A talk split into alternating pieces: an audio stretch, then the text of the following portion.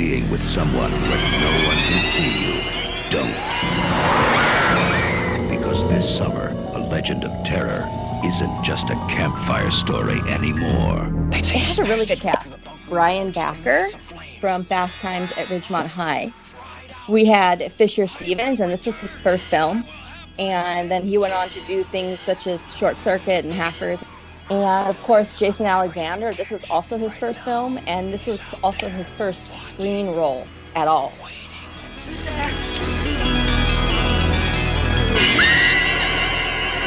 What happened one summer five years ago is about to happen again. Now, this movie was also directed by Tony Maylam, and it was written and conceived by Harvey Weinstein. The Burning. Watch a few movies, take a few notes. it was fun. 1981 was definitely a great time for horror classics like Scanners, The Howling, and American Werewolf in London, along with two classic horror sequels in Friday the 13th Part 2 and Halloween Part 2. But of course, that's not all 1981 had to offer, so put down your Atari 2600 controller and join us as the Dolls cover another 1981 summer camp sleeper known as The Burning. And now your Dolls of Horror, Summer and Tori, with special guest Bryan Streng. Hi, guys. Welcome back to the Dolls of Horror podcast. I'm Summer. And I'm Tori. And tonight we have another very special guest, Mr. Bryan Streng from Saturday Night at the Movies podcast. He is one third of the podcast, along with his co hosts, Daryl and Kate. Hello. Hello. I'm so excited to have you on, Brian, because I've been listening to you do your podcast thing for a year. So this is very exciting to finally get you on. Yeah, it seems like we've been trying to get this to happen for a while now. Yeah.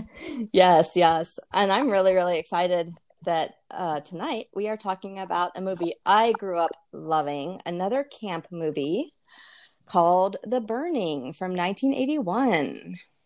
Yep. So, Tori, Mm-hmm. you were new to this movie, right? I'm new to lots of movies. You were you revoked my horror card a long time ago. Let's not talk about that. I did. I'm ashamed. you should be. I thought I was a horror fan, and then I met you, and I just want to be left alone. Just leave me alone. I can't leave you alone. I have to teach you now. Well, I enjoyed it. I enjoyed it. yes. Yes, it's I've loved this one ever since I was a kid. I've always loved camp movies. We talked Mhm. about this doing Mhm. our during our Friday the 13th episode. Mhm. Even though I hate camping, I was I gonna like say. You love camp camp. You love camp movies, but you hate camping. I do. You're weird. I think I'm just too used to technology now And air conditioning. and air conditioning and running water. However, in all these camp movies, they did have running water. Mhm. And electricity. And when I was growing up camping, it was like roughing it, Yes. tents and everything. So I'm not good at that kind of camping. but if I was in a cabin, I think I would do better. But Mhm. nowadays, I don't know how I'd do without my cell service. Yeah. I mean, let's be real. You're you're afraid that a mass killer is going to come around the corner when you're camping. That's what. Yeah. It really is. You've seen too many movies. Yeah. I'm more afraid of the bears. Oh my gosh. Where are you gonna go camping at Montana? hey, we had we had bears in California, Oh my big geez. ones. that's where I'm from, and that's where we went camping. Oh my gosh. Before we get started on the burning, though, I wanted to talk to Brian a little bit, get to know him a little bit for you guys. Brian, what started your love for horror? Uh, ironically, it was Friday the Thirteenth. Hell yeah. The first one or one of the sequels? No, it, was one of the sequels. So growing up, as they pretty much do nowadays, they would always have their marathons or whatever. Right. And I remember like being up in my parents' room, watching it on the TV with thunderstorms happening, and I would just have the blanket over my head just to make sure like no one could get me. Mhm. and I, I would just sit there and just watch them, and it and it just kind of like grew on me. So I I took it from there, and all the other icons, if you will. Uh, Yes. most of them I I gotta thank my dad for because he he had them on tape with movies that you probably shouldn't have from the get go. Uh, but I I learned a lot of the slasher icons from him. So That's great. My my family didn't really care for the horror, especially my dad. He wasn't a fan of the horror. Uh, my mom would put up with it and watch them with me, and it was kind of our bonding time. And she learned to like some of them, but she wasn't as big of a fan as I was. So, but it's really cool that your dad was there to share it with you. Yeah, I mean, Grant, I don't think he meant to do it on purpose.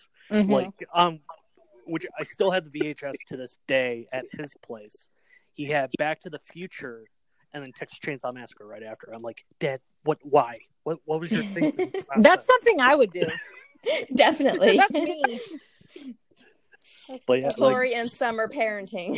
yes so texas chainsaw uh nightmare on elm street uh th- those i learned from him uh psycho i learned from my grandfather so wow.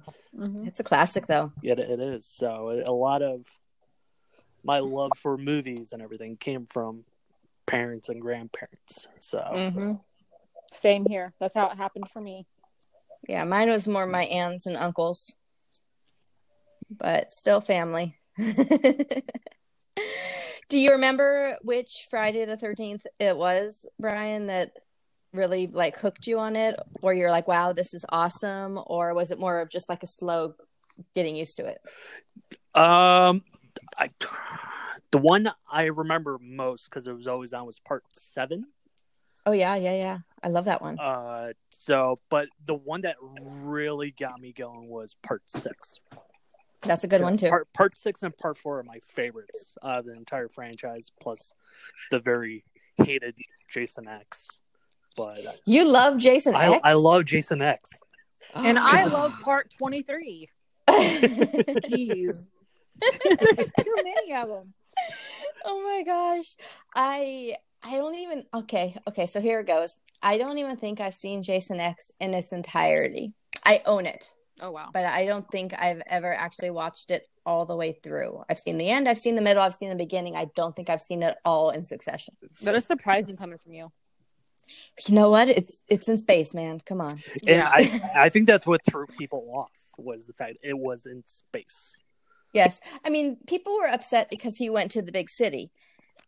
Yeah. And was on a boat. I can only imagine how upset they would be if he left the planet.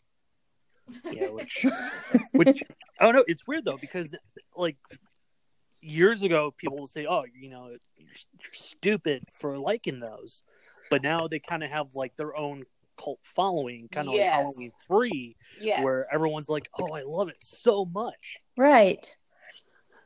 Well, it is what it is. And I'll never give somebody a hard time for liking a certain movie in a franchise or not liking one. I might not understand it, but you are definitely free to enjoy whichever movies you love. Mhm. Right. And I, Well- I mean, I really love part eight, and that's not a popular one either, but I really love it. with a lot of the horror movies like that, it's either you love it or you hate it. And like Brian was saying, like with Halloween 3, there's so many people that hate it, but then it also has its own following of people that love it. Right. There really is no on the fence. You either love it or hate it. I'm kind of on the fence on Halloween 3. I really enjoy it, but it's not one of my most favorites. I, don't, I wouldn't say I love it, love it. I, I like it. I'll watch it every year, but Here's it's not one I seek out. Well, here's my thing I love it as a standalone movie. Right. I don't love it as part of the Halloween franchise. As a standalone movie, I, I absolutely love it. I yeah, love it. it's it's solid. Yeah. Yeah, I, I think had it just been called Season of the Witch, it Right. would have Mhm. been just perfectly fine. hmm But the fact that got that Halloween moniker, which great. I, I get what Carpenter was trying to do because he he was done with Myers. He didn't want to do it, so they're like, okay, you know, do whatever. So like every you know following movie was supposed to be a different story, and Mhm. because of the backlash they got, they're like, well, you know, I guess we got to bring him back. I love about about Halloween Part Three. I really love the jingle. Oh my Everyone gosh. loves the jingle, it's so catchy. It's the best part about the movie. It's so catchy. Yeah. but no, I, I, with Friday Part Eight, I think now people are starting to like it more because of the video game. Which, if he had the like both of them together, like it kind of makes sense now why he teleports in the game. Because if you watch the movie, he like just shows up randomly, and you're like, dude, Dude, what the fuck, man? You're not Freddy. You can't just show up, dude. Stop it. and like you, I really, I really, really love part four from a young age. I've enjoyed part four, and I don't really know why. I think it's because Peter Barton is hot. and I grew up watching Peter Barton on my mother's soap operas, so I knew who he was before Friday the 13th. So I think that's one reason why I I grew to love part 4 above others and the fact that it has some really good kills too. Uh, it has some some of the best kills in the entire franchise. Yeah, it really really does. And it has some has some solid acting in it too. I mean, how are you going to deny Crispin Glover's those dance moves? I know, right? we should all learn those moves and do them at a convention one year. Oh my gosh. so, Brian, what would you say if you could pick one at the moment? Is your most favorite horror movie ever? uh, everyone asks this, and it's really hard. What about your favorite horror movie right now? Like- Once again, really hard. Yeah, like at the moment. It could change tomorrow. Uh, right now, right now, um, you know, I, I honestly don't know. Uh, we'll just go with Friday the 13th, part four. we'll go Friday. Thir- yeah, I mean, because I've been watching so much because of our our show. Right. um i'm not i'm not going to say what the titles are Right. because we're going to do episodes on them um what one i will say because i love the movie absolutely is uh motel hell Okay. Meats meat and man's got to eat, huh? yep makes all kinds of critters make farmer vincent's fritters Tori, have you seen Motel Hell? I have not seen it all the way through yet. Okay. Yeah, it's Um, it's it's interesting. It's fine. Isn't that a long one? No, it's like an hour and a half. Really? It just feels Yeah, long it- because it's slow. okay. So, but that one's one that you can you can watch it in two sittings and you're going to be fine. Yeah like it's not something that you'll miss anything if you take a break in it Right. no, I enjoy it. It's fun. It's just it's just a fun one. That's that's all I have to say about it. It's just fun. Okay, so let's get on with the burning. If you listeners have not seen this movie from 1981, the basic synopsis is Cropsy, a former summer camp caretaker, horribly burned from a prank gone wrong, is released from an institute and returns to Camp Blackfoot with a pair of hedge clippers to take revenge on the campers. Mm-hmm. And it has a really good cast. Okay. Mm-hmm. It does. Yes, it had a lot of up and comers, a lot of new people. We had Brian Matthews and Leah Ayres, who played the two leads, ironically, and I haven't seen them too much after this. But then we also had Brian Backer, who played Alfred. And I mean, most people know him from Fast Times at Ridgemont High that he did one year later. He also won a Tony Award playing uh, Woody Allen in 1981, the year this came out, for Best Actor in a play for the play The floating light bulb. And he was 25 years old at the time. We had Fisher Stevens, and this was his first film. And then he went on to do things such as Short Circuit and Hackers and a million other things. Most recently, I think I've seen him on Blacklist. And of course, Jason Alexander, this was also his first film, and this was also his first screen role at all. Yeah, And it's probably also the only time you'll see him with hair. right. and he looked awfully thin too. while while Fisher had done other TV things, this was actually Jason Alexander's first screen role. And I mean, if you guys don't know who, who Jason Alexander is, what's wrong with you? Um, Seinfeld, enough said, right?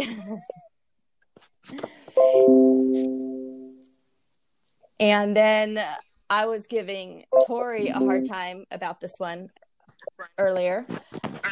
And we had Holly Hunter in her first screen role as well. Mhm. Now, did you do your Holly Hunter research story? Did you figure it out? Have you seen her? No. You've never seen her Holly Hunter before, ever? I don't think so. Wow. Never. Wow. Wow. Okay. Well, she won an Oscar for 1993's The Piano, but she's done so many other things, including recently Batman versus Superman. She did Little Black Book with Brittany Murphy, 13, um, the Canadian version of Crash, Home for the Holidays, The Firm, Broadcast News, Raising Arizona. Never seen any of those, not even Little Black Book, Tori? I have never seen. You gotta watch Little Black Book. It's so good. you will love it. You will you will laugh. Next time we have a Okay. sleepover, we're watching Little Black Book. It has to happen. Okay, July, yes. and maybe thirteen going on thirty, so we can do Thriller in the hotel. I'm game. I'm totally Come on, guys, it's Thriller. I'm totally into that. We'd have to live stream that. Yes, we would. Oh, oh my, god. gosh. Now, this movie was also directed by Tony Maylam and it was written and conceived by Harvey Weinstein before they had Miramax Pictures. So, this is Harvey Weinstein's early work. Now, what would you guys say your favorite kill is in this one? Fatality. I like the entire raft. Scene. It is a good one. That's what Mhm. everyone gravitates towards. Is that rap? Well, I have one. I have one specific kill from that scene. Okay. The where he, when he slices the girl's forehead. That's a good open. one. and I guess that the way they make it seem, that's what finishes her off. That's what Mhm. kills her. Is the slice to the forehead. and I'm sitting here watching this, okay? I'm like, how sharp are those? Because I need to get me a pair so I can do some hedge trimming around here because I have bushes. I have bushes that are out of control. And I'm like, man, those are some pretty sharp. I don't know where he got those at, but those are freaking sharp, man. It's like, geez, you didn't get those at Home Depot or something. I also loved in that specific kill the just the visual after her head's her head is sliced. Her oh, the Mhm. blood running yes, down the her arm. arm down to the finger into the water. I think it's just beautiful how that is shot, Mm-hmm. right? Mm-hmm. Well, I mean, and like I was saying, obviously to finish her off that way, that would have had to cut through the skin, the bone, every. I mean, that. Yeah, Mm-hmm. mm-hmm. Yep. I, I thought I, I'm still thinking about that. but that was a really good mass killing scene, Mhm, and it, got was. creative with it. It was nice.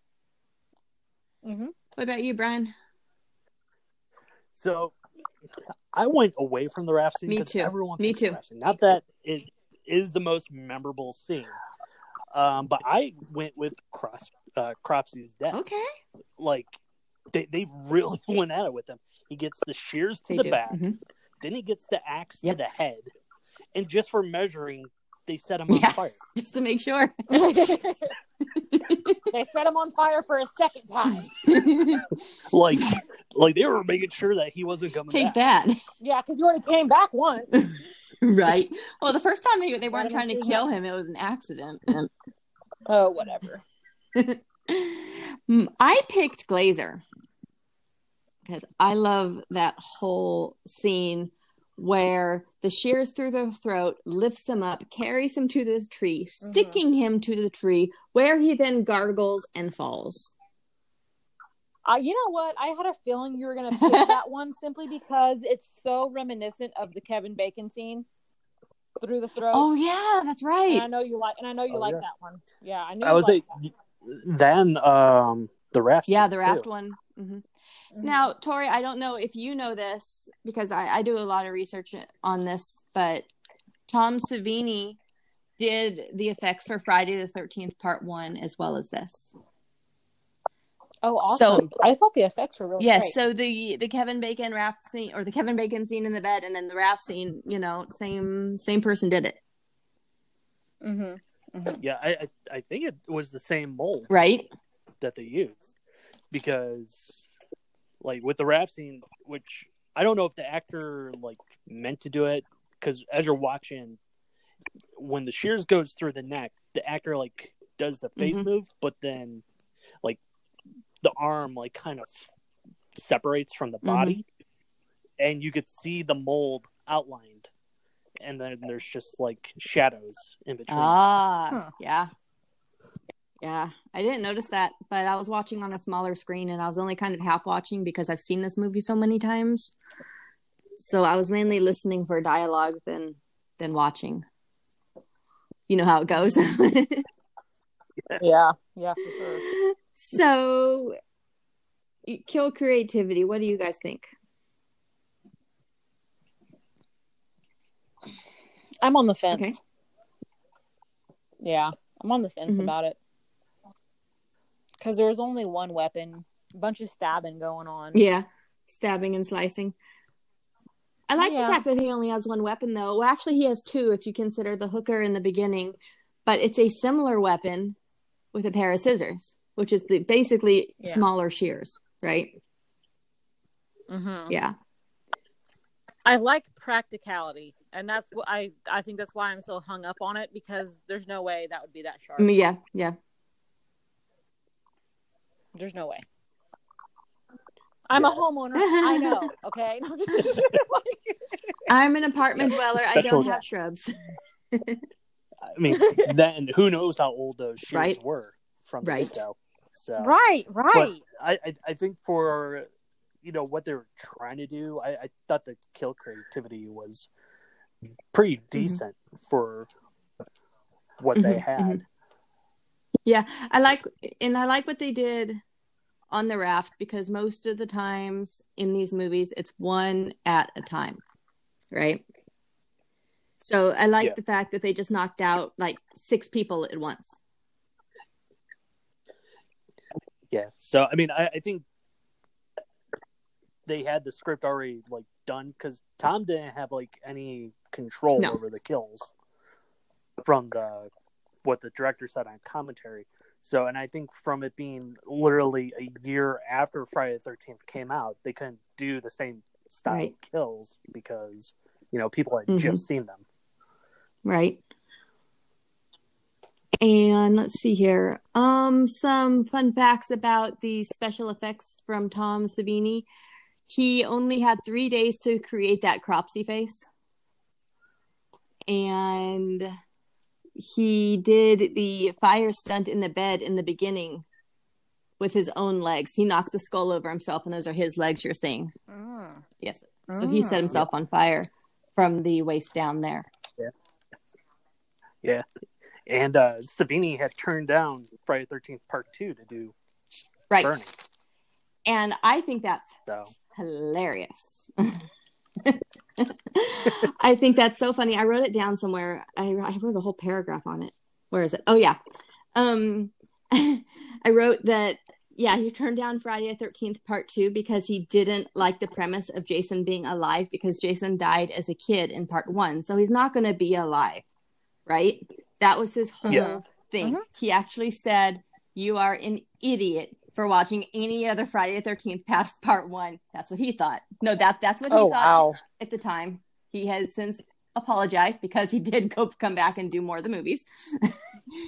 I would say he did part he, four. He, so- he did admit that he was wrong because people loving it, but at the time he thought it was dumb, and so he did the burning instead, which I think is quite ironic because the whole campfire story of Cropsy and how they portrayed Jason in part two is basically exactly as what they're describing Cropsy to be just a guy out there, no longer human, living on whatever he can catch. And that's what they did for Jason in part two. Just a guy out there living on whatever he can catch. And let's see what else I got for effects. Um, the stuntman Tori that was set on fire when Mhm. he busts out of the cabin in the beginning. His name was Mhm. Reid Mhm. Rondell, and he was only 17 years old at the time. Right? Young, wow. young, young, young. And Yeah. he came from a long line of stuntmen. His dad was a stuntman, and his grandfather was a stuntman. And unfortunately, he died just four years later in a helicopter fire, um, filming Airwolf. Right. So Oh, no. he died really young Right. doing stunts. But he was only 17 at the time of filming. And I think that's all I got for effects. The- um, did you guys care about the point of view shots they did? Oh, I for them. Cropsy? Where they used Vaseline to kind of con- uh, constort right the to make his camera vision lens? blurry. Yeah, Did you notice that? I must have not noticed that. I must have not been paying It attention. was subtle. It was just kind of around the edges. But Huh. I- Well, I have hey, I have Yeah. bad vision anyways, and I wasn't wearing my glasses, so I probably just thought it was me. That's probably right. like legitly. yeah, so I really love that you brought that up, Brian, because it's really interesting that they just did something so simple to create an effect instead of trying to do something fancy. Right? Yeah. Did you guys have anything else you wanted to talk about for effects? Nope. I don't think so. Mm, no, I think Yeah. you hit them all. The only thing I will say as far as the effects go, I was really waiting. Now, correct me if I'm wrong because I wasn't, I mean, I was paying attention, but I wasn't. I was busy also. But I was really hoping to get a really good shot of him and see what he looked like. And they never really showed us. I was, was they, they didn't want to. That that that was the reason. So like they show him his face once quickly uh, when Alfred sees him in the window, but then you don't Mhm. see it again until the Mhm. very end of the movie. Right. Okay. And then you saw him for a second pre-burned. Mm-hmm. Right. Yeah. Yeah. But yeah, that's about it. Yeah. And the gentleman who played Cropsy, his name is Lou David, if anybody's interested. Okay. I really want to talk about props. Prop we would like to own. Yay. Okay, I want to go first because I mean, I texted Tori a picture of this I think yesterday, and so she probably knows I'm going to pick it. I have. Are you sure you texted me? Because I don't. it might have been the day before, but I did. My li- I can't remember. Quarantine time, know. guys. We don't know what day we're on. Yeah, I'm losing it, man. I want. I had a hard time picking a prop first of all because everything seemed so generic and nothing really special. If I had something that had that said Camp Blackfoot on it, I would pick that. But I didn't really see anything like that. I picked the oar from the canoe trip, and I noticed. I noticed the Okay. design on the oar as I paused it and I looked at it and I said, okay, as we're in the quarantine time, that just shows you where my brain is at. I said to Tori, I said, is this a bird or a plague doctor? Yes, you did. I remember now because yeah, you said that. To I me. did. You sent me a close up of it, and you said it's Right. a bird or a plague doctor, and I'm like, oh my Just to show you where my brain is at. Yeah. And as soon as I saw that, I said, okay, that's my prop. And if I had a, a room a room dedicated to horror memorabilia, I'd put that on the wall. Mm-hmm. Do you have a prop, Bryan? I, I, I do. I have a, a couple. So I, I think a lot of people would go with the shears, but I think that's just too Right, that's why I didn't pick it. Mm-hmm. So Mhm. both of mine are actually in the boys' Okay. cabin. So um, the first one, uh, there is a poster of the 1979 Oh, nice, yes. Hanging in the background. Mm-hmm. And being a horror fan, I'm like, yes, Right. I would totally get that. But then there's, if you pay attention as everyone's walking in and out of the cabin, there's a poor plush tiger that is hung. Really? Like it's just swinging there, and I'm like, oh, like, huh. that'd be kind of cool. Like, there's no explanation. It's there. just, hung. It's just there. It's just there. what about you, Tori?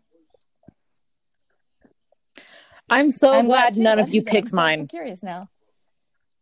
I want the skull that is Yes. used to set him on fire. I want that skull, and I want it to have. I, I want it to be exactly like that, where it's hollow in the middle, and I can put a candle in there or two candles in there, and it'll be a little candle holder. It'll be all pretty. It'll be like this is my candle holder. I love it. I like it. I love it. Yep, that's what I want. okay. And if I'm allowed to have the shears, I want the shears just so I can cut my bushes. but only but only if they what work. I want. you only want them if they work. Yes, Right. if they work as well, well, as the movie. it's been 30 years, so 40 years. Shit, 40 Well, years. hey, how long was he in? How? Hey, how long was he in the hospital for? Where'd those shears come from? Did you yeah. find them at the camp after all those years, and they're still that sharp? No, no. I'm gonna rip this movie. That's apart. what we do here though. It's fine. it's fine. it is. It is. All right. I, I really had a hard time with this one. Let's talk fashion. Young, hot, and an attitude that says, who cares? It's only fashion. That Hansel's so hot right now. Okay. I, Okay. I, I nothing really made me go, that's good. Like sometimes I see things and I say, that's good.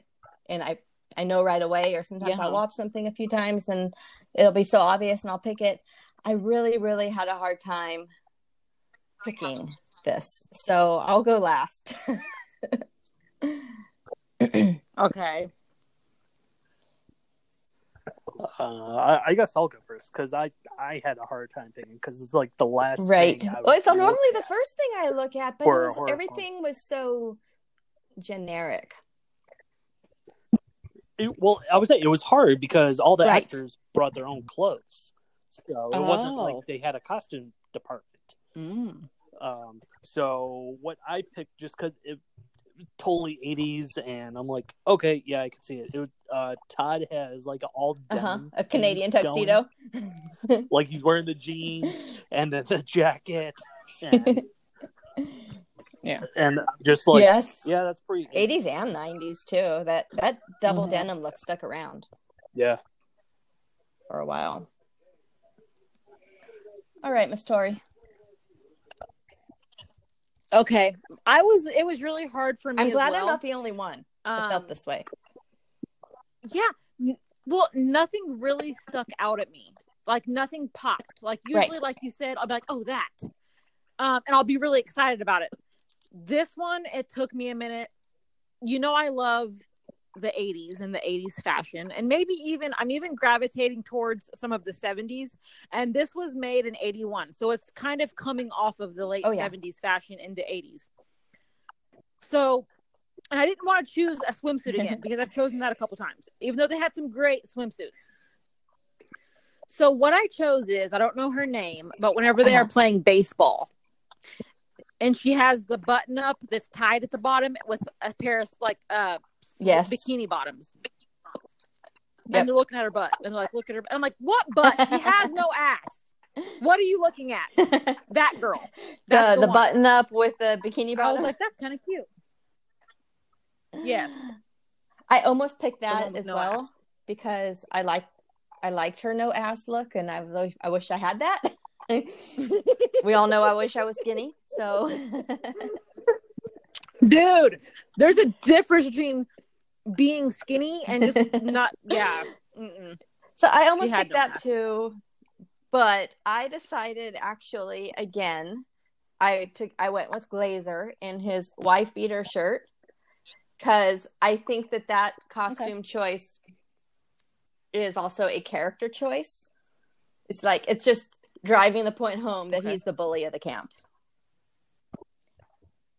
Okay, yeah.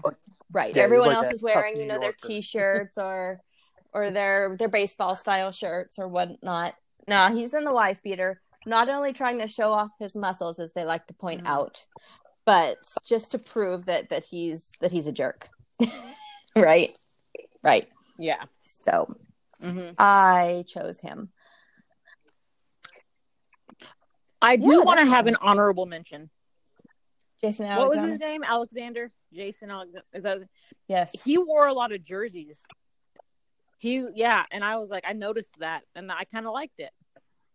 Oh yeah, Right. the Jets shirt.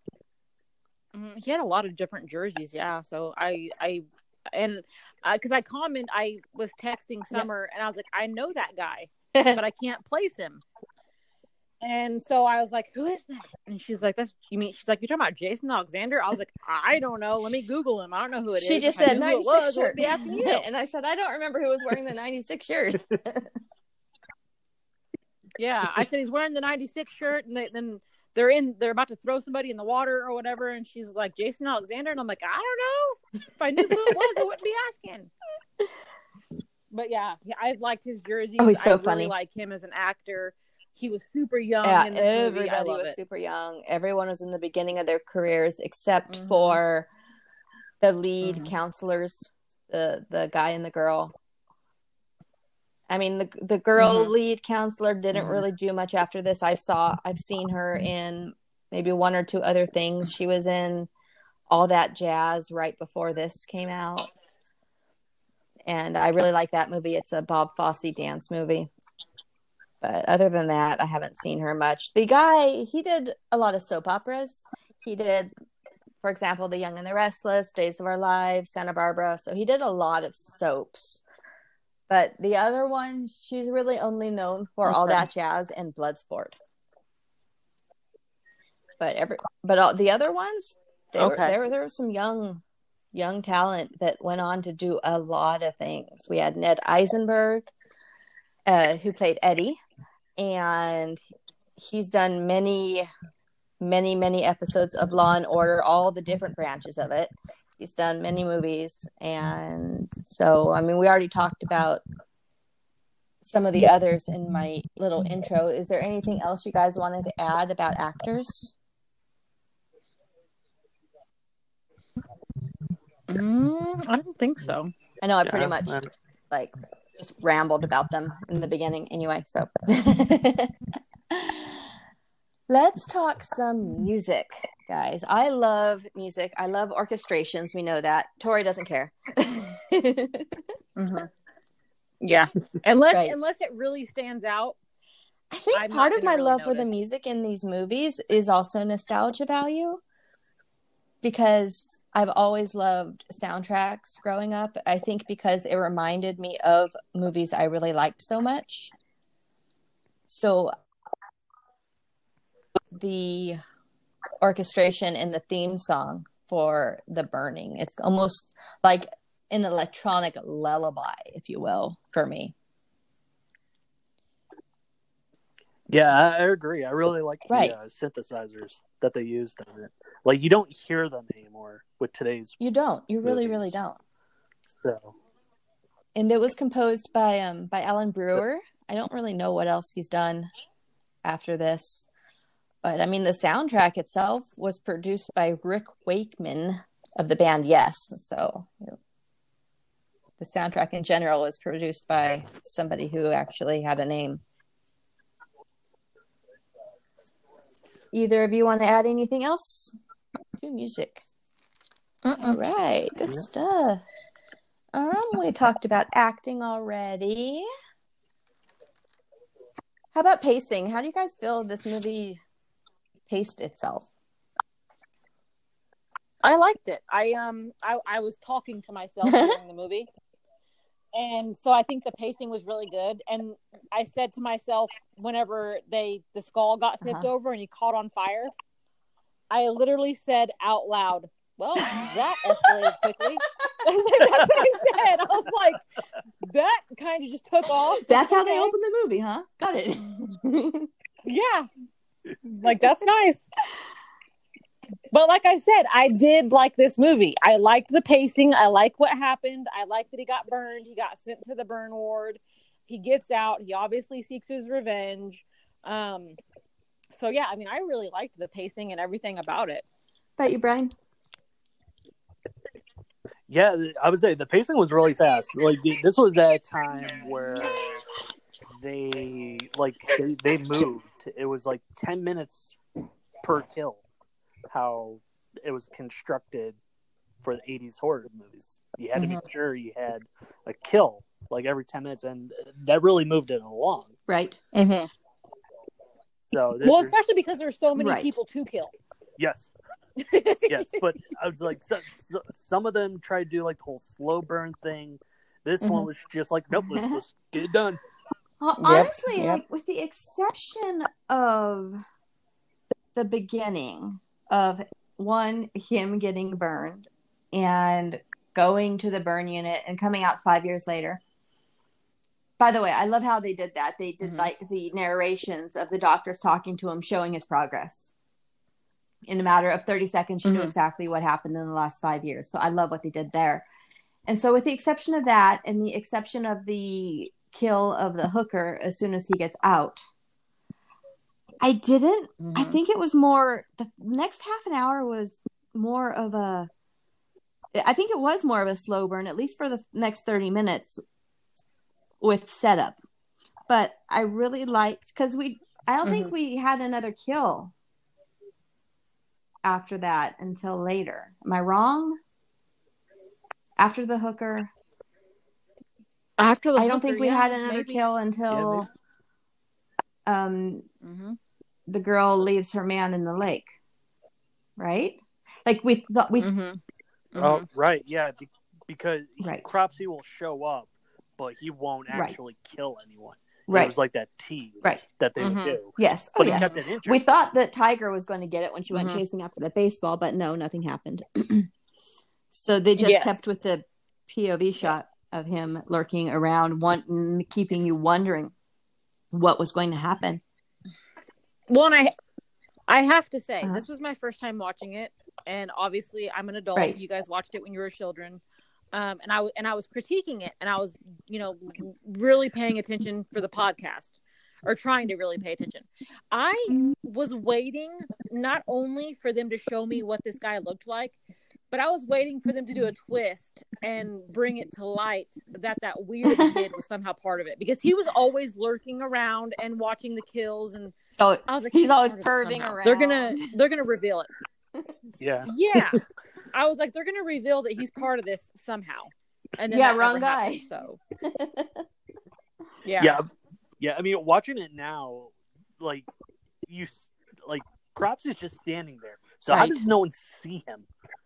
Like you had Right. Tiger spinning around, and then you had Alfred that Right. really followed them, but then like couldn't see him other than that. Okay, Like, so I'm going to come to Tiger's defense here. Tiger was short like me, and I don't really look up very much when and she was looking on the ground for a baseball, so she was super focused. But Yeah. I've also have this terrible habit Mhm. of looking down at the ground all the time, and my husband is always like cracking on me for it because he's like, "Why don't you look up? It'll make you taller." yes, it's true though. But I always have a tendency to look at the ground. I don't know what that is. And so I probably would be in the same position as Tiger is. But man, Alfred's always perving Mhm. around, spying on people and shit. You think he would have seen something? He was such a snoop. Right? yeah. Well, and I and I get it because whenever you're having fun or whenever you're really occupied, True. you do not pay attention to your surroundings. True. You just you just don't. And I and I get that. So I I get that they didn't really see him. They were busy. They were having fun. They I were love focused. though in that time where you didn't get your kills, they were really focusing on character development. One of the Yes. flaws I Mhm. find in the Friday the Thirteenth movies is that there's so many disposable characters, and right, and these Yes, people are just getting that killed, and you with you don't even know their names. They're just there to show a boob and get killed. My Yep. God, It- it- Right. Well, in this one, there were a lot of characters, but there was a lot of setup where you kind of got to know who these kids were. And I enjoyed that. yeah, but the, but then Oh, they yes, of course. boobs We have to have the got boobs killed. in the killing. Duh. but you cared a oh little bit more and you at least knew their Except for- names. They had you know Karen that's just their all natural. yes. And what else did I write? I yeah, I love the setup with the hooker kill, and I love that he used scissors. Then, like I said earlier, that's another form of shears. And I, I really enjoyed him, the jab and the twist of the scissors as well.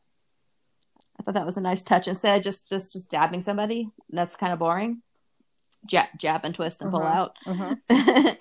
really made her. Really Yeah. made her pay, feel it, right? Alrighty. So, how well do you guys suppose this movie has aged? I I know Oh, geez, not well. Yeah, it, It it hasn't hasn't. aged well. you at only watch this movie if you like 80s movies. And Mhm. it, well, Mhm. I shouldn't say you'll only watch this movie. You'll only like this movie if you like 80s movies. hmm and the Right. fashion and everything that goes with it. And, But again, talking about like Bryan mentioned, they were using a lot of their own clothes. Um, I really Mhm. love that. You kind of also got a feel of what these people were actually wearing at the time. This wasn't some wardrobe department just saying, "Oh, you're going to wear this, and you're going to wear this, and you're going to wear this." These were real clothes that people Mhm. were wearing in 1981, right? yes, Yeah, so because they thought they Right. were cooler in style or whatever. Yep. Mhm. so that's why they're wearing them multiple times Mhm. a week. Again, I think that's realistic for a camp, right?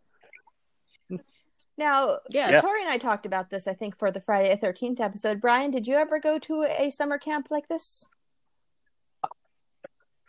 Uh, I never did a summer camp. Uh, we did do like a retreat, I guess you would call it, Mhm. in like middle school, to where we would be there for. Uh, I, Oh, wow, I think it was like half a week or something. Like we left, we left Wednesday, and then we would come back Sunday night. So we had the cabins and the showers and all that stuff. So. All right, all right. I never went away to any sort of camp. I did a day camp, just, you know, hanging out, making jewelry and stuff. but I never, right, friendship bracelets, friendship keychains, those plastic things. Tori, do you know what I'm talking about? It, they're plastic ropes, and Plastic you make, things. you like almost braid them. The yes, Right, the you made them I in have squares, you made right them in now. little circles, you did different colors. I made lots of those. I got very good at that. Yep. So I did lots of I did some day camp like that, but I never went away to an overnight camp. The only really overnight camp that we had back in California was one called Camp Keep, and it was a week long camp. And I don't think you guys have it out here in the Midwest because I haven't heard anybody mention it, but I'm pretty sure they still do it. And another thing that I I notated is how come all these summer camp movies that you see they're always on the East Coast? Is this yeah, is this just an East Coast thing or what? How come we don't do this stuff in California or Washington or Oregon?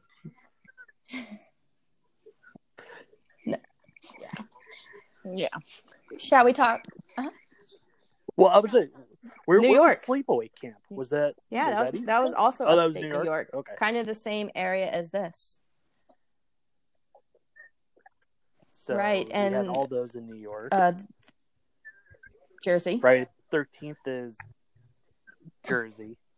Madman Okay. was Yeah. Maine, I believe. Still up there. So Yeah, yeah, they're all on the east. okay. Maybe they didn't want to It deal with true. the heat in the West. Now let's talk Epic Lion, guys. Are you ready? All right, go for it. I'm ready. well, it's Uh-huh. another when they're in the water. And it's the Glazer. bully. I don't remember his name.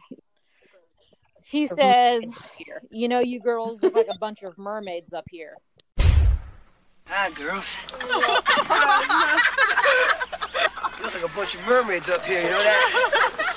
They I, I love that because they really did look like a bunch Right. of mermaids up there sunbathing. And it also remind because I'm a big I'm a horror Mhm. fan and I'm a big Disney fan. It Yes. reminded me of Peter Pan. Because Peter Pan has Mhm. all the mermaids that are on the rocks and they're sunbathing and Peter Pan kind of flies by and stops in to talk to them and so I really Awesome. liked that. Bryan said that he, I was having trouble picking a line. He said he already had one early on. So I'm excited to know what he picked. Yeah. Yeah. So mine was when Jason Alexander gets back from buying stuff. I knew it. he's in the boys' cabin handing stuff out, and Yeah. Oh Dave God. pulls out the Playboy and he's just looking at it, and his line is, Yes. "God bless her mom and dad." Who ordered the uh, Playboy? Over here. Dave, did you get my hustler? Oh, God bless her mom and dad. I knew oh that there was going to be something in that scene. I just, I, I had a feeling. I just had a feeling. Yep. But you know, he like ad libbed that line, right? Yeah. so Yeah. that makes it even better because that is a Jason Alexander original. so I originally was going to go with the Cropsey legend, the last part of it, because I've always loved it. I always love campfire stories and ghost stories and stuff like that. So this is going to be my honorable mention just because it's iconic and it's part of the movie and it's part of the legend. And that is the don't look, he'll see you. Don't move, he'll hear you. Don't breathe, you're dead. He's out there, watching, waiting. Don't look. He'll see you. Don't move. He'll hear you. Don't breathe. You're dead. They mentioned it twice throughout this movie. But my epic line, I chose a comedy line. And it is the same scene that Tori picked, except a little bit earlier.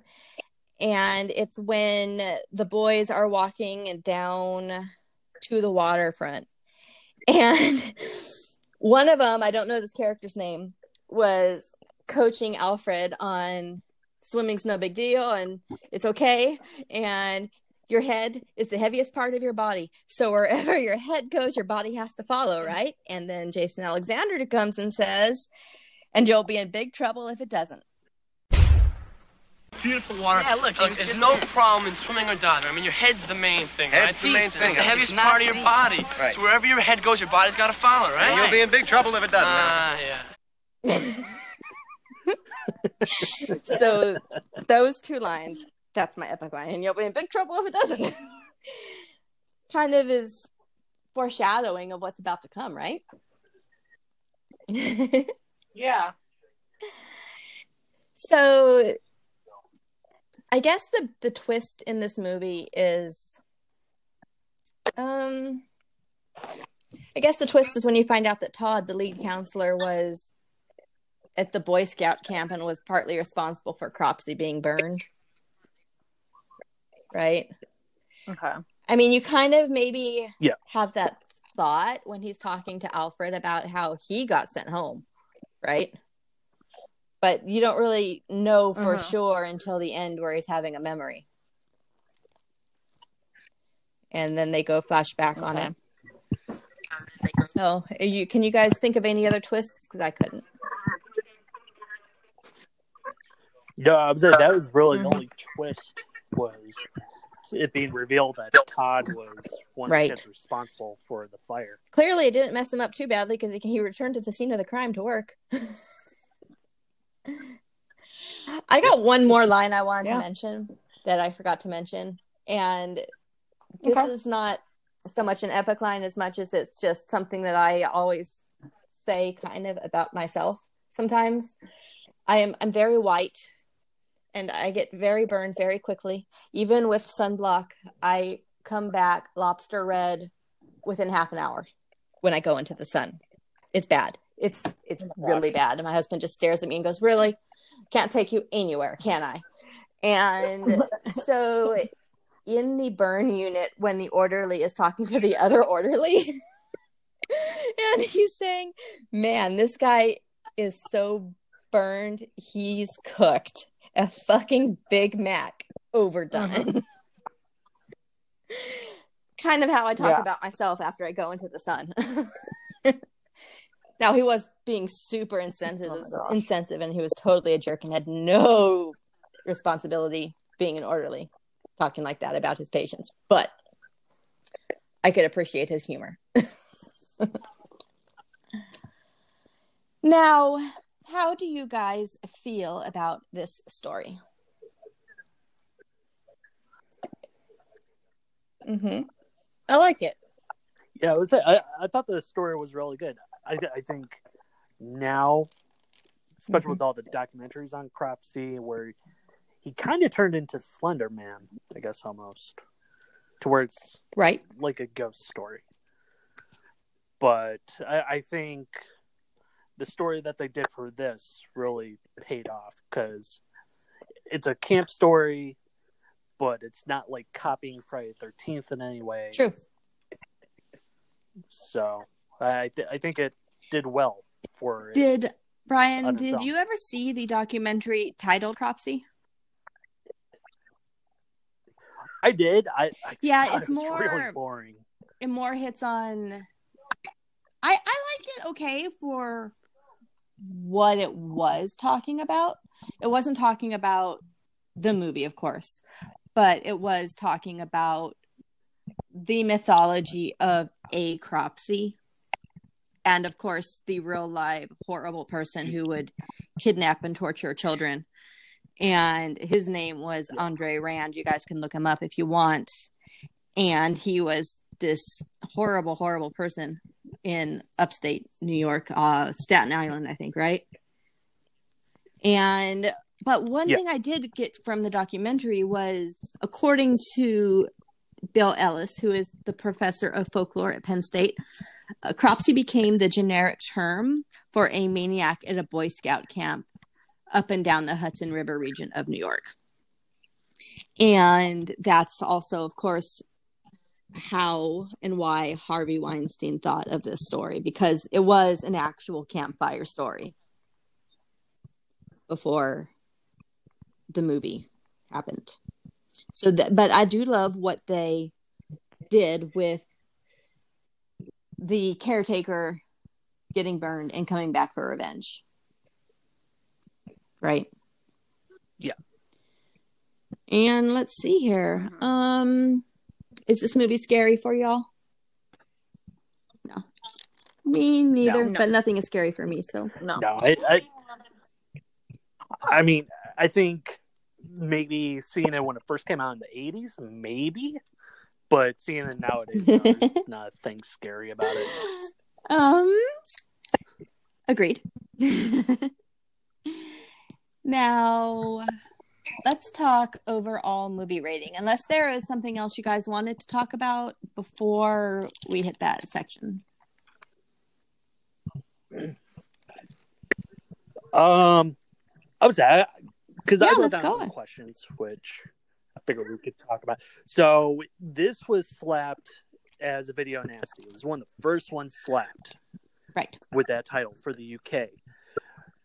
The Raft Massacre aside, do you think it deserved to get slapped with the video mm, nasty? Well, in America, no, because we have different standards, but they are so much more censored over there.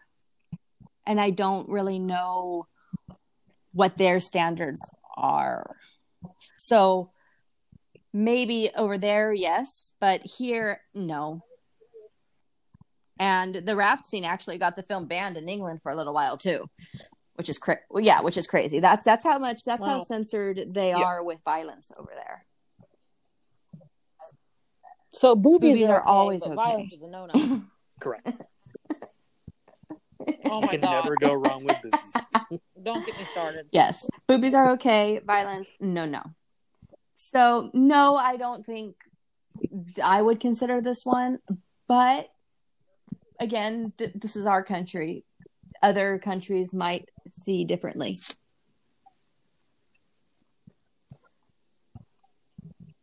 All right, fair enough.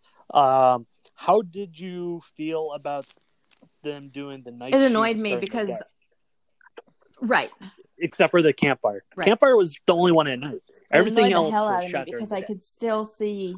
yeah, it looked dark, but as soon as the camera panned up through the trees, you could see the light. So it'll look down at you and it'll look dark, like it will actually look legit night. But for example, in the sex scenes, when it's looking up at the guy, maybe and through the trees, it looks like it is dusk or dawn. So they they tone down the brightness, but you can still see that it's not the middle of the night.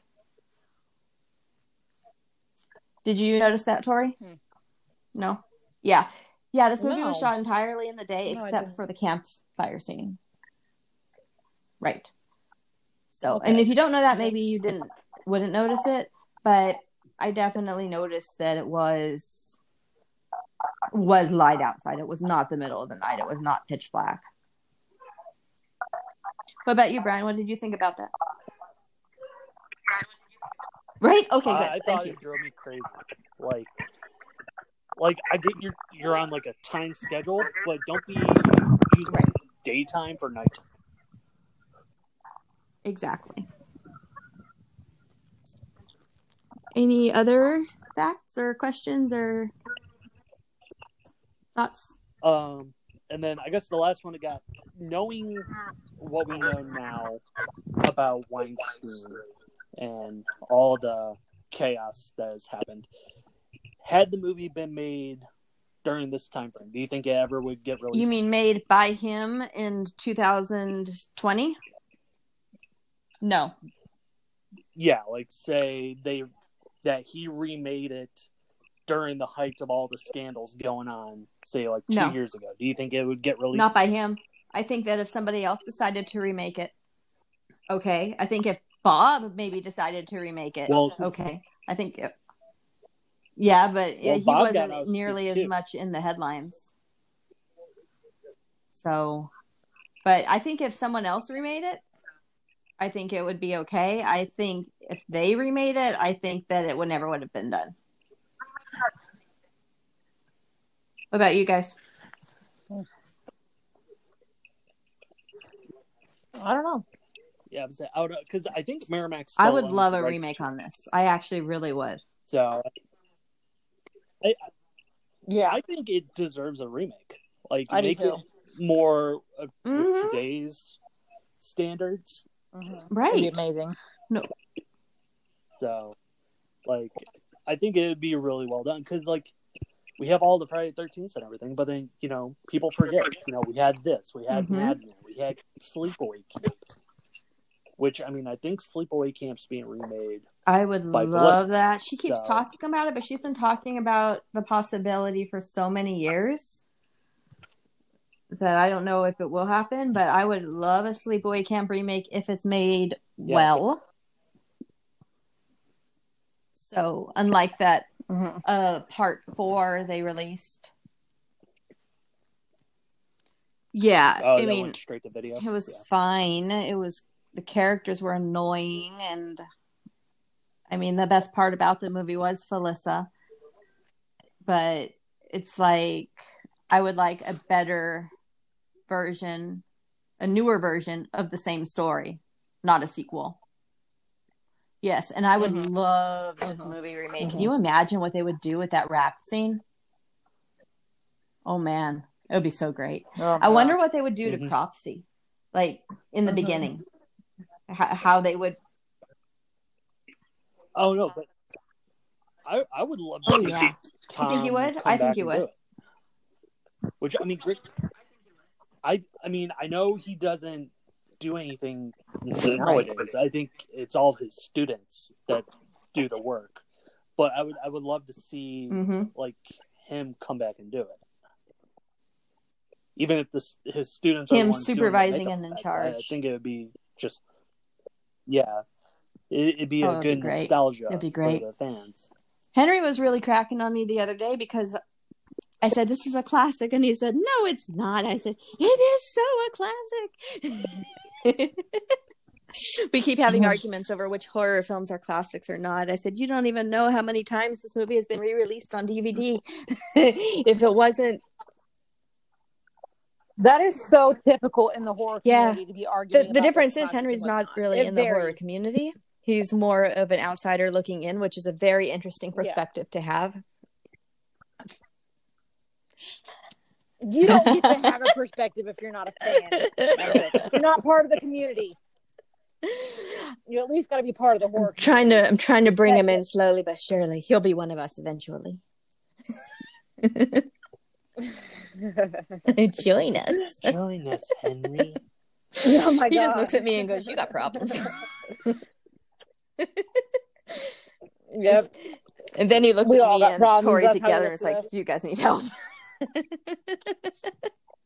I think he listened Yeah, to one episode of our show and said, "You guys need help."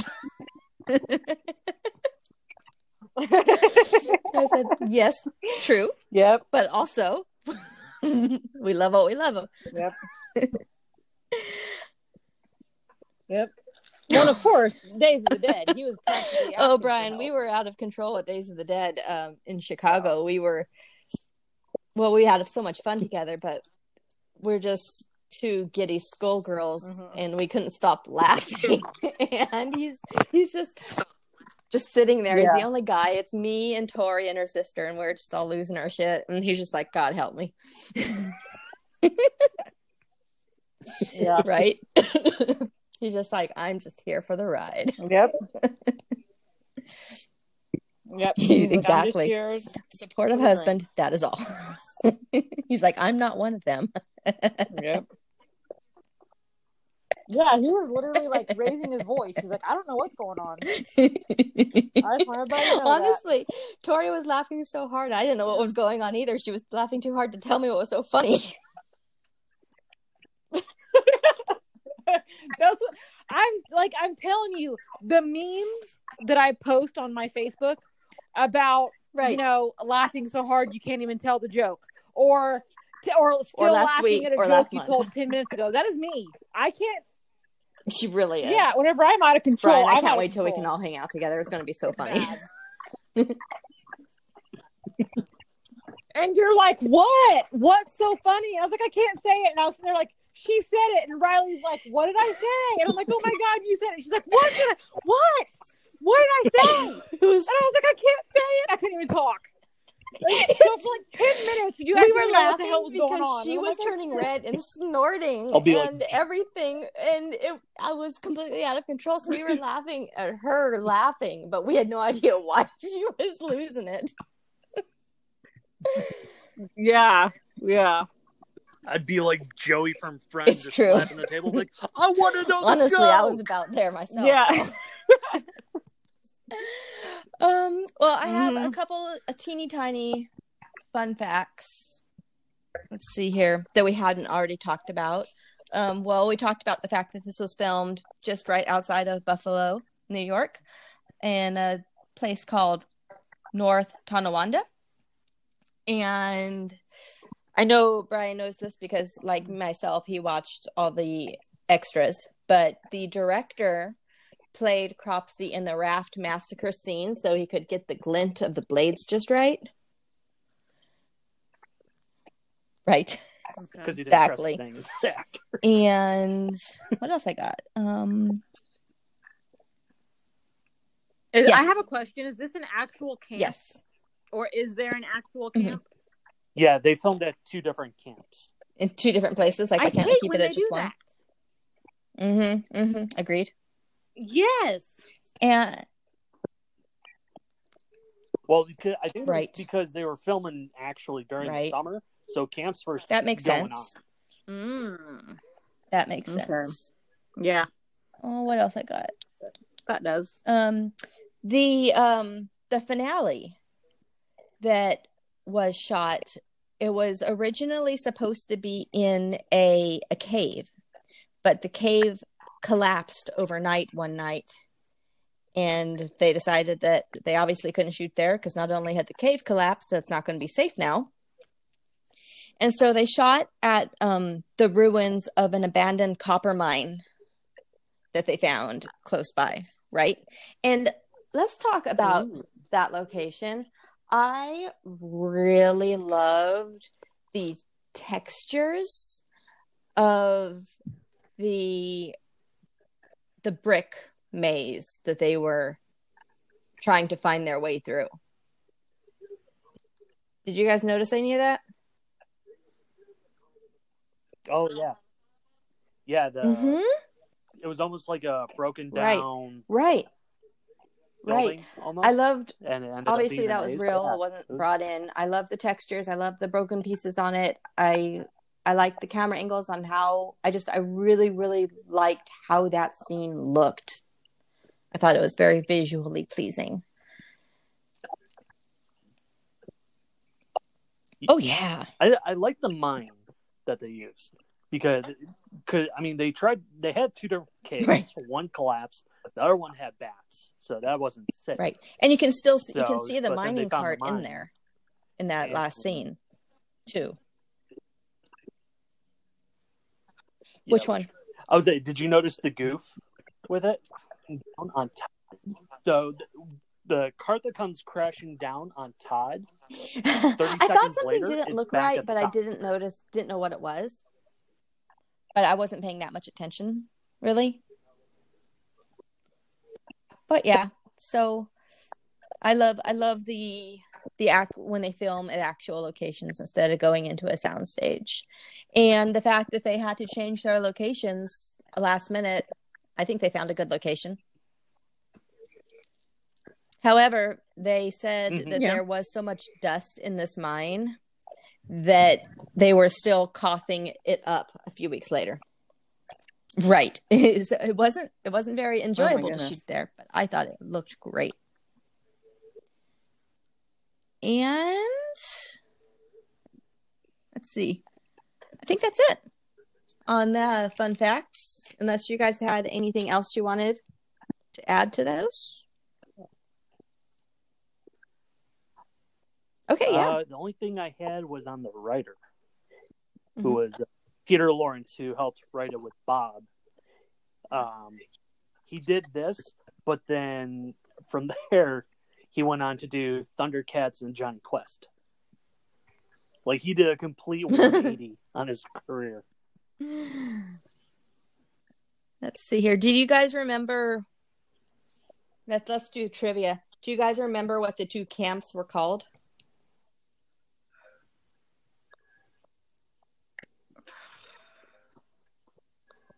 Uh, If you Right. wouldn't have asked, So there was the would've known Cropsy what the one- camp where he one of them died. And then the camp that we Mhm. find our kids at before they go to the Cropsy camp.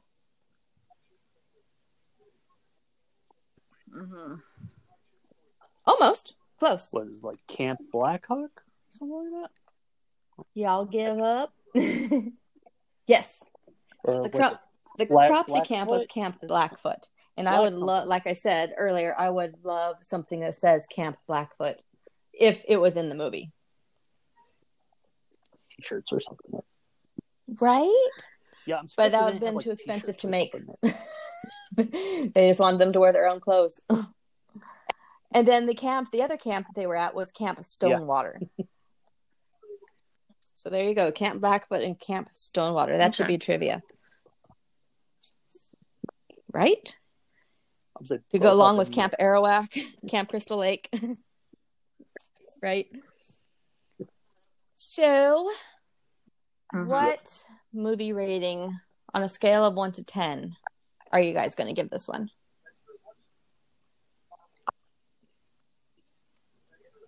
Okay. I'm gonna be stingy. Okay, that's not think I'm gonna give it like a seven. No, I'm gonna. You know, no, no, no, no, no. I take it back. Six in the torso. I'm gonna give it. That's six in the still not bad though. Yeah, That's over half. Yeah. Yeah. Well, and I well, I really Oh, yeah. like it because I, you know, I love the '80s, um, and I love the actors that were in this. I love the storyline, so that's why it gets so many. If it wouldn't have had so many actors in it that I know and love, Mhm. I definitely would have gone with like a five or something. But because it had so many actors in it, and the storyline was good, and it kicked right off with him getting burned, and, Awesome. I- and the yeah, effects, of course, the I got what effe- it the practical. hmm Right. Mhm. Yeah, yeah. Okay, so n- now I gotta know, actors aside and the effects aside, wh- what would have elevated the score for you? What would have elevated the score for me?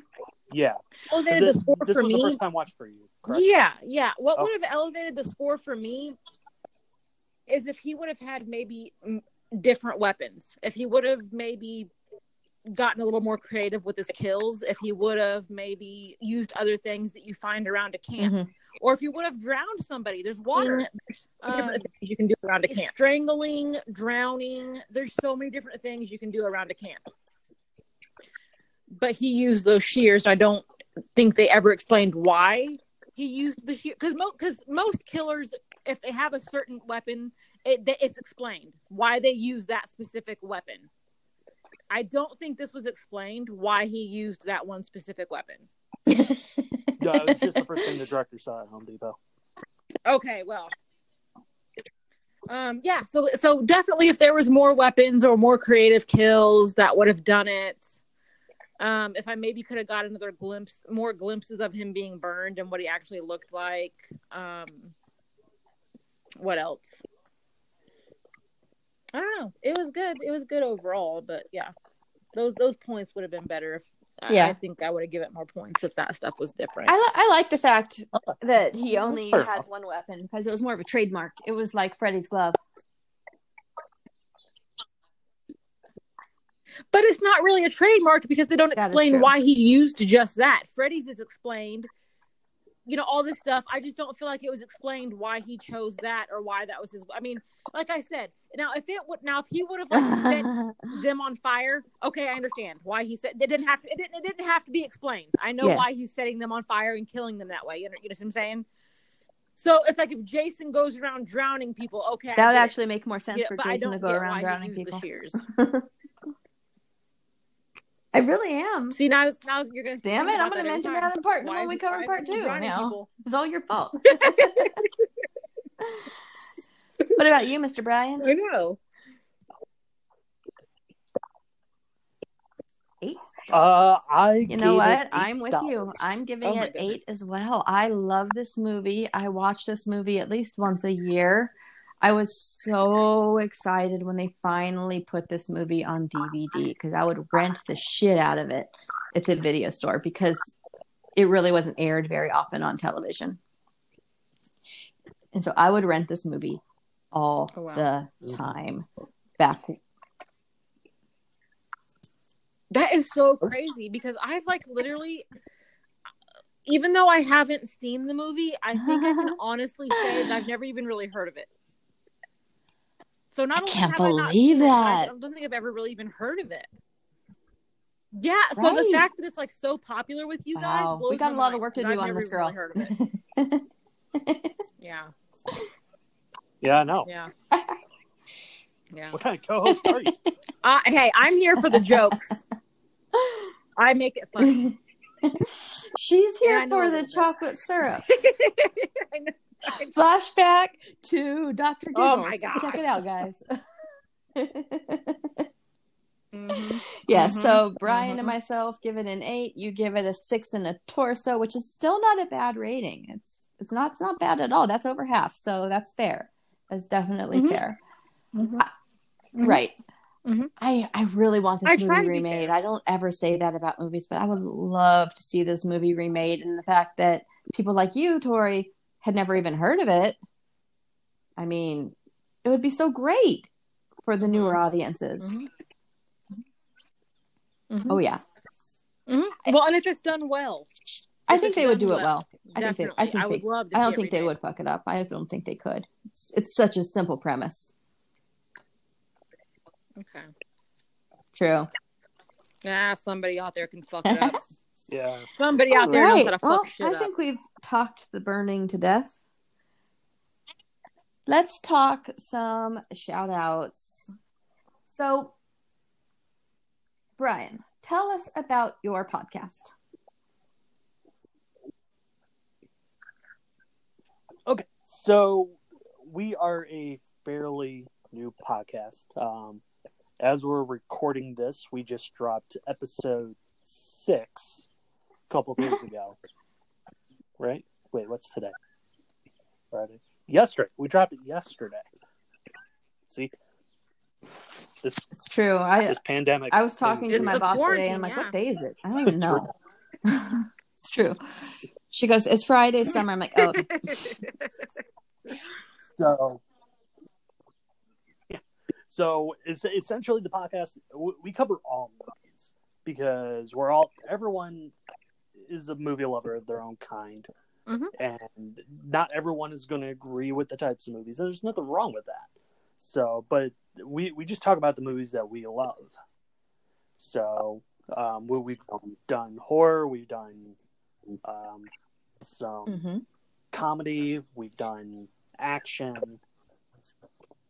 So, and we have a lot of fun stuff planned. Um, so it consists of myself, uh, Daryl Hook, who is also Mr. Meat Hook on uh, YouTube, and we have Kate Phoenix, who is a really, really, really independent And Tori, I don't know if you've heard their show yet, because like he said, it's very, very new. I think I've only listened to three episodes so far. Sorry, Bryan, I got busy, but I I enjoyed them. I really enjoy Yeah. hearing what Kate has to say. I relate to her a lot. I think we had a similar kind of upbringing from what she has said, and uh, she's totally someone I want to be friends with. Like she seems so so cool. So yeah. And she seems super nice too, but she just Kate seems like a genuine person and a very, very cool person to know. And she has a nice voice too. Like I enjoy listening to her voice. If that doesn't sound creepy. but I also really loved I think in the episode was it 3, the movie she picked was Bloody New Year and that's another Oh, movie Bloody that New I Year? grew up with and really enjoy. It's a, a horror film from was it Wales? And it, that's a fun one. It's more of a go- ghost story. Yeah, we yeah, that was a- fun. Whether it's a slasher or not yeah, a we had a slasher, fun debate with that it's one. a ghost story. I I consider, definitely consider it a ghost story. Tori, I think you would really enjoy it. It's a slow moving one, but it's again, it's not an American film, so it's more Okay. based on their standards. But we'll cover that one Okay. maybe in the new year. Okay. And anybody else you or anyone else you want to talk about, mister Streng? Um, Oh gotta yeah, throw some love to Wes and Kevin because, like, like they have helped you, they have also helped me grow tremendously as a podcaster. Uh, it seems like I'm talking too. to Wes like at least a couple times. he's a very week. good guy. and he, he's a really good guy. I love him. Um, Kevin is only an hour away. Kevin's hilarious.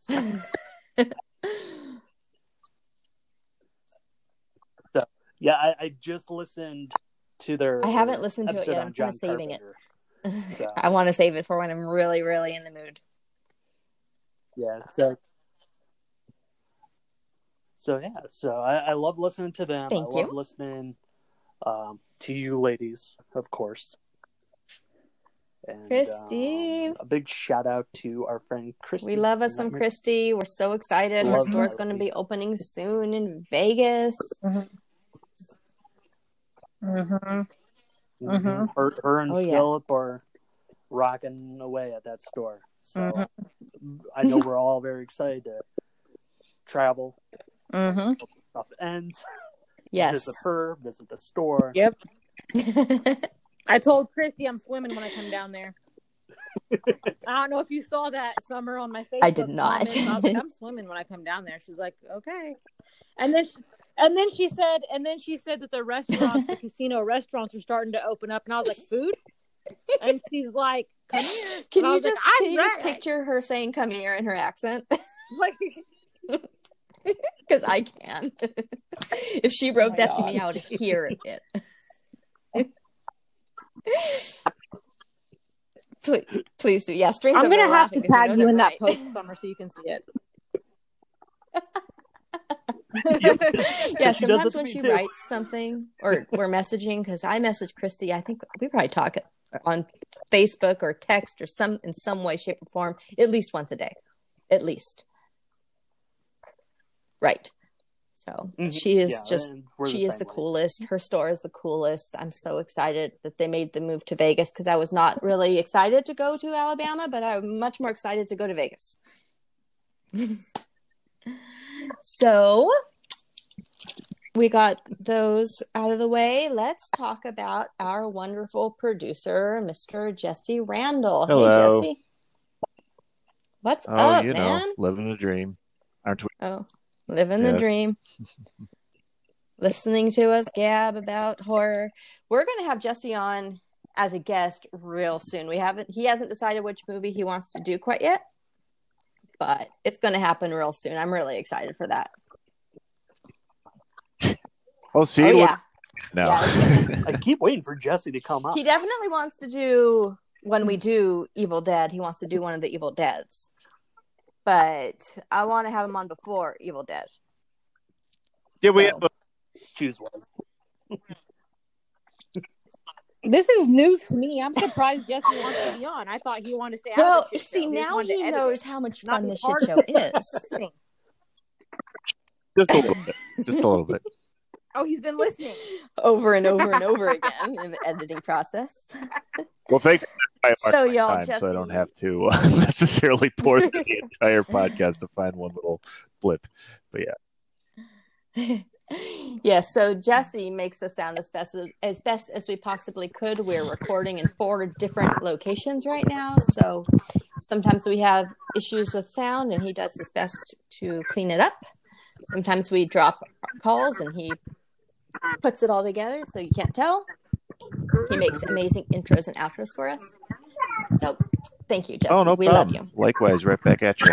It's uh, it's really no, it's it's gotten. I've I've kind of like how as we've we've uh, I mentioned in the uh, intro to this uh, one that we just posted today, the Dr. Giggles one that uh, Uh-huh. we've been all together for like six months now. I mean, it's it's been a long time. Like that that time just flew by.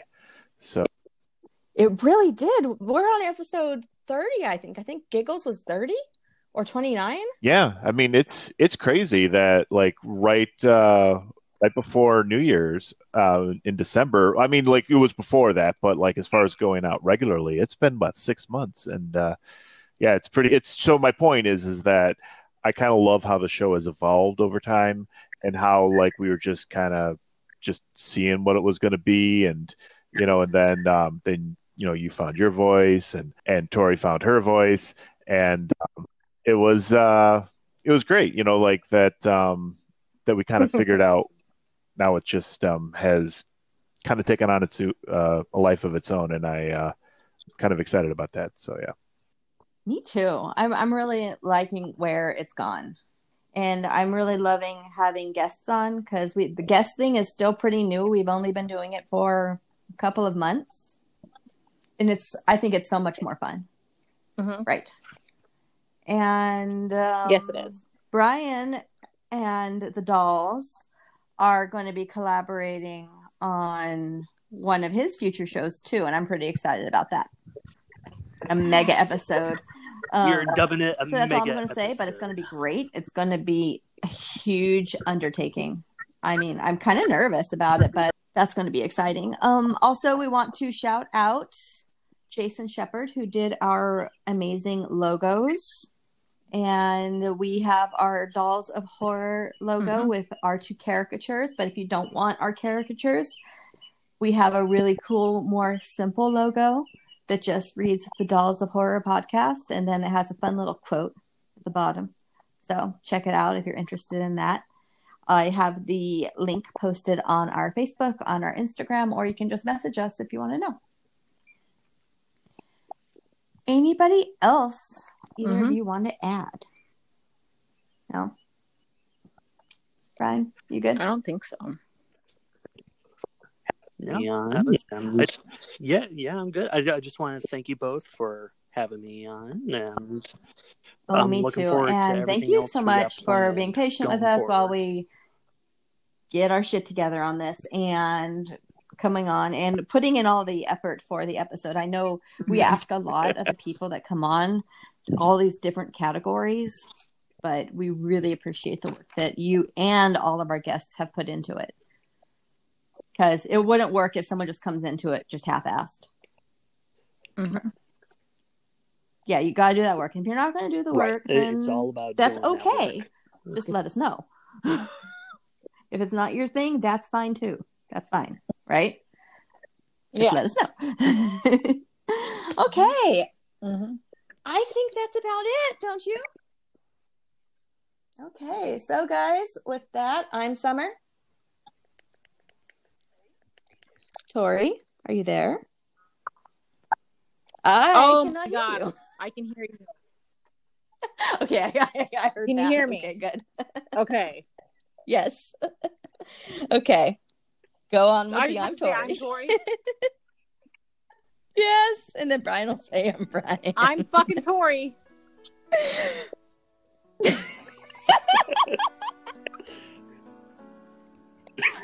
and you've been listening to us talk the And burning of the dolls of horror. We will talk to you later. Bye. This has been a presentation of The Dolls of Horror. New episodes are uploaded every week. If you'd like to reach out and say hello to the dolls, send them an email at thedollsofhorror at yahoo.com. You can also follow them on Facebook and Instagram, both at The Dolls of Horror, or on Twitter at Dolls of Horror for bonus content. And if you really like the podcast and want to support them financially so that they can keep making episodes, consider sending them a donation. Follow the link in the description or go to patreon.com slash the dolls of horror for more information. Thanks for listening and see you next time. Man, this guy's burned so bad, he's cooked. A fucking Big Mac. Overdone. You know what I mean? Next time we have a sleepover, we're watching a Little Black Book. It has to happen. Okay. July. yes. And maybe 13 going on 30 so we can do thriller in the hotel. I'm game. I said to Tori, I said, is this a bird or a plague doctor? Right now, he's out there watching, waiting. So don't look. He'll see you. Don't breathe. He'll hear you. Don't move. You're dead!